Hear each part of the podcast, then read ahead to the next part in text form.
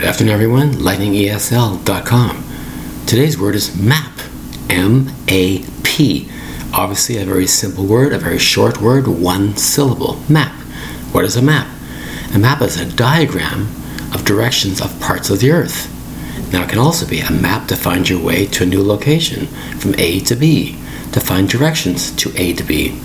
Another way of looking at the word map is the expression of mapping out a certain strategy or organizing a certain plan of action is also called a map. We have a built in map in our head. That's right. We might call it long term memory of certain things. We remember this, we remember that. We can actually map it out somehow in our brain. To get from A to B, C to D, and so on, we might say to ourselves, How do I get there? I know about this place, I know about that place. So now you're forming a map how to go from A to B. Every day we go to work, and then our long term memory tells us how to go from A to B. You don't have to think about it. It's automatic like a muscle reflex. Hence the word MAP. M A P.